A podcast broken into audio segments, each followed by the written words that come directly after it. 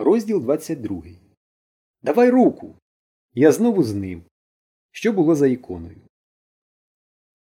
Яво, яво, яво, де ти, яво? То був голос Павлуші. Я не одразу збагнув, що це насправді. Мені спершу здалося, що то мені мариться. Але враз я побачив тоненьку смужку світла. То світилася вузенька шпарина вільного над водою повітря у сінешних дверях. Йой! Там же в сінях у стелі хід на горище. Як я раніше не розшолопав. Із останніх сил, ковтаючи воду і захлинаючись, я сіртонувся туди. Світло ліхтарика засліпило мене, і я нічого не бачив. Тільки чув Павлушин голос Давай руку, давай руку. Я важко звів над водою руку і відчув, як її цупко обхопила його рука. І лише тепер я зміг віддихатися. Я дихав, як паровоз. Я дихав так, як може дихати тільки людина, яку щойно витягли з води. Я ковтав повітря одразу цілими кубометрами, жадібно, ненаситно, ковтав і не міг наковтатись. Павлуша мовчав. Він тільки міцно стискав мою руку, а я стискав його руку. І міцнішого, палкішого рукостискання не було в моєму житті. Коли я трохи відсапався і очі мої звикли до світла, я роздивився навколо. Драбини на горище не було.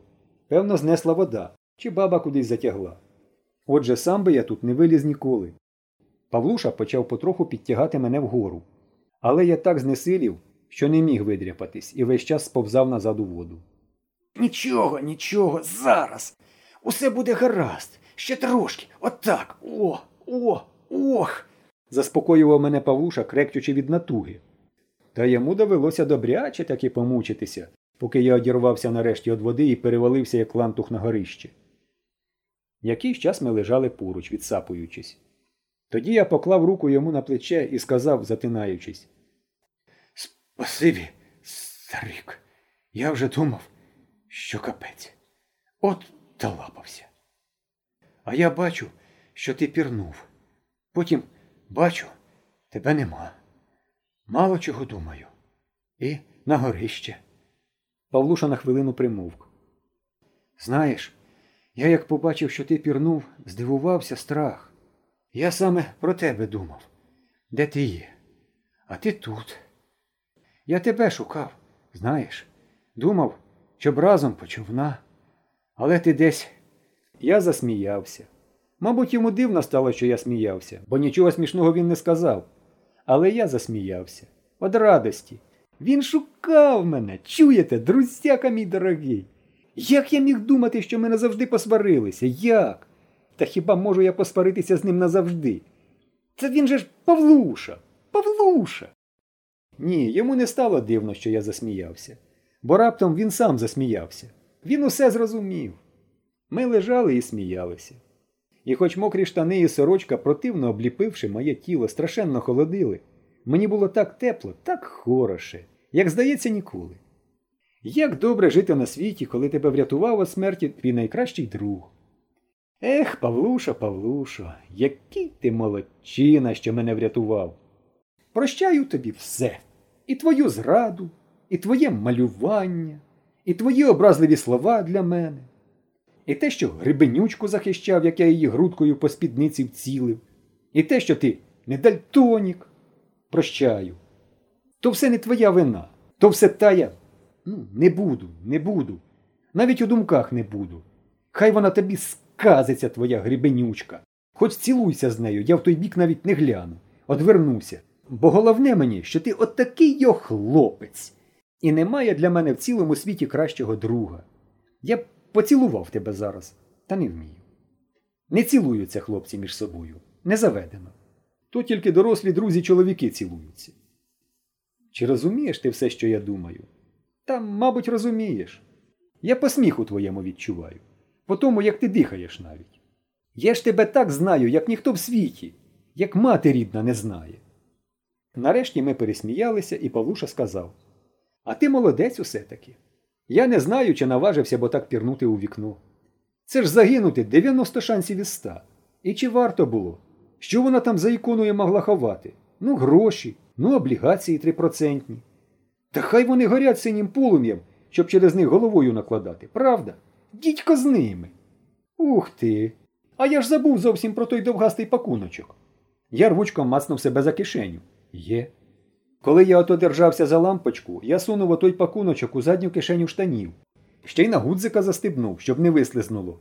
Не міг же я його кинути, раз я по нього сюди поліз. А в руці він мені заважав. Ой-ой-ой. Як там облігації або гроші, то може з них уже й каша в воді розкисла. Ану, треба глянути. Розстебнувши гудзика і відстовбурчивши кишеню, я обережно витяг пакуночок. Та ти що, таки дістав? здивовано вигукнув Павлуша. Тож він був певен, що я не дістав і заспокоював мене. Дідько з ним, хай горить синім полум'ям. А воно, бач? Мені було страшенно приємне його здивування. Навіть кров у голову вдарила. Вже тільки заради цього варто було пірнути і зазнати всіх отих прикрощів. Кращої похвали, ніж це Павлушине здивування для мене не було. Але скромність не дозволила показати, що мені приємно. І я сказав та і махнув рукою. Мовляв, що ж тут такого? Ану, присвіти ліхтариком, попросив я Павлушу, і почав обережно розгортати пакуночок, газету, у яку було щось загорнуто. Мокра стара газета не стільки розгорталася, стільки відпадала м'якими невагомими клаптями. Нарешті газета чи то розгорнулась, чи то розпалася, і ми побачили скручені руркою якісь папери, пописані олівцем. Я схилився нижче і прочитав на згині. Знову в бій. Бережи донечок наших і себе. Цілую, Михайло. Я підвів очі на Павлушу. Павлуша теж уже встиг прочитати і хитнув головою. То були листи, фронтові солдатські трикутники. То були листи з фронту чоловіка баби Мокрини, що загинув, визволяючи Прагу в останній день війни, в день перемоги 9 травня 45-го року. Скільки минуло відтоді? А в селі й досі часто згадували про цю незвичайну, таку, як казав мій дід, нефортунну загибель дядька Михайла Деркача. Розповідали, що то був дуже веселий, дотепний, дуже хороший чоловік і завзятущий садівник. То він насадив цей багатий сад перед війною, так і не скуштувавши його плодів. А тепер деякі дерева вже й повсихали. І те, що я мало не втопився, саме рятуючи фронтові листи дядька Михайла, який загинув в останній день війни. І те, що зараз отам, попід хатою, саме солдати рятували людей, худобу і майно, все це набуло для мене якогось особливого змісту. Я відчув себе так, наче я теж належу до армії, наче я беру участь у справжній військовій операції. І зараз зробив щось таке, що, може, робили на фронті, щось гідне бійця. І гордість з цього радісно заласкотала під серцем. І я вже ні крапельки не шкодував, що пірнув по ті листи. І тільки подумав бережи донечок наших. А вони, бач, не гавкайте, мамо. І стало мені ще дужче жаль ту стару нещасну бабу Макрину, яка сиділа зараз верхи на стрісі і плакала, думаючи, що листи її чоловіка загинули, і, може, згадуючи його і картаючи себе за те, що забула про них. І жаль мені стало, що вона так наївно вірила в Бога, вважаючи, що він такий хороший і справедливий, а він, бач, більше за всіх чогось саме її покарав, більше всіх затопив, аж по самісіньку стріху.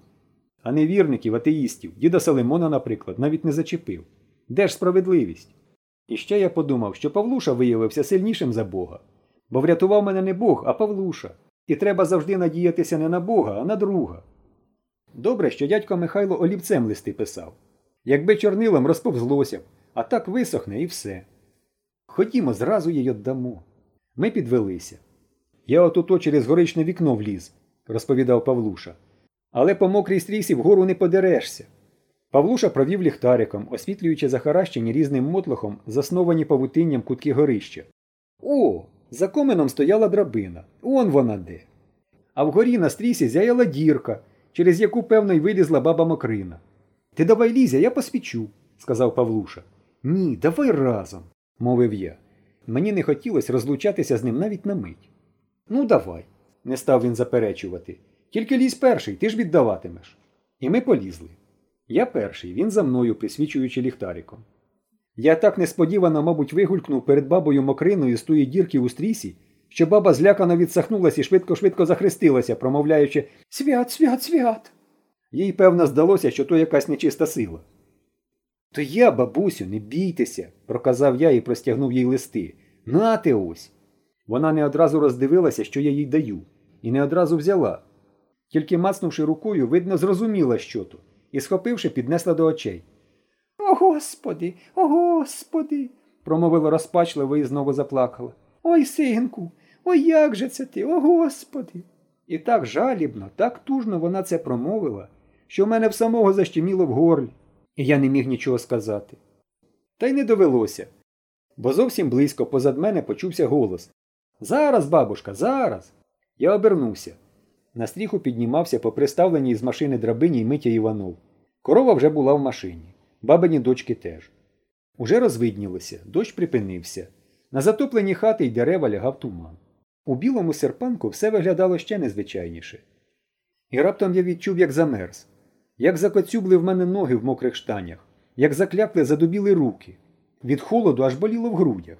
Я відчув, що коли зараз якось не зігріюсь, то буде погано.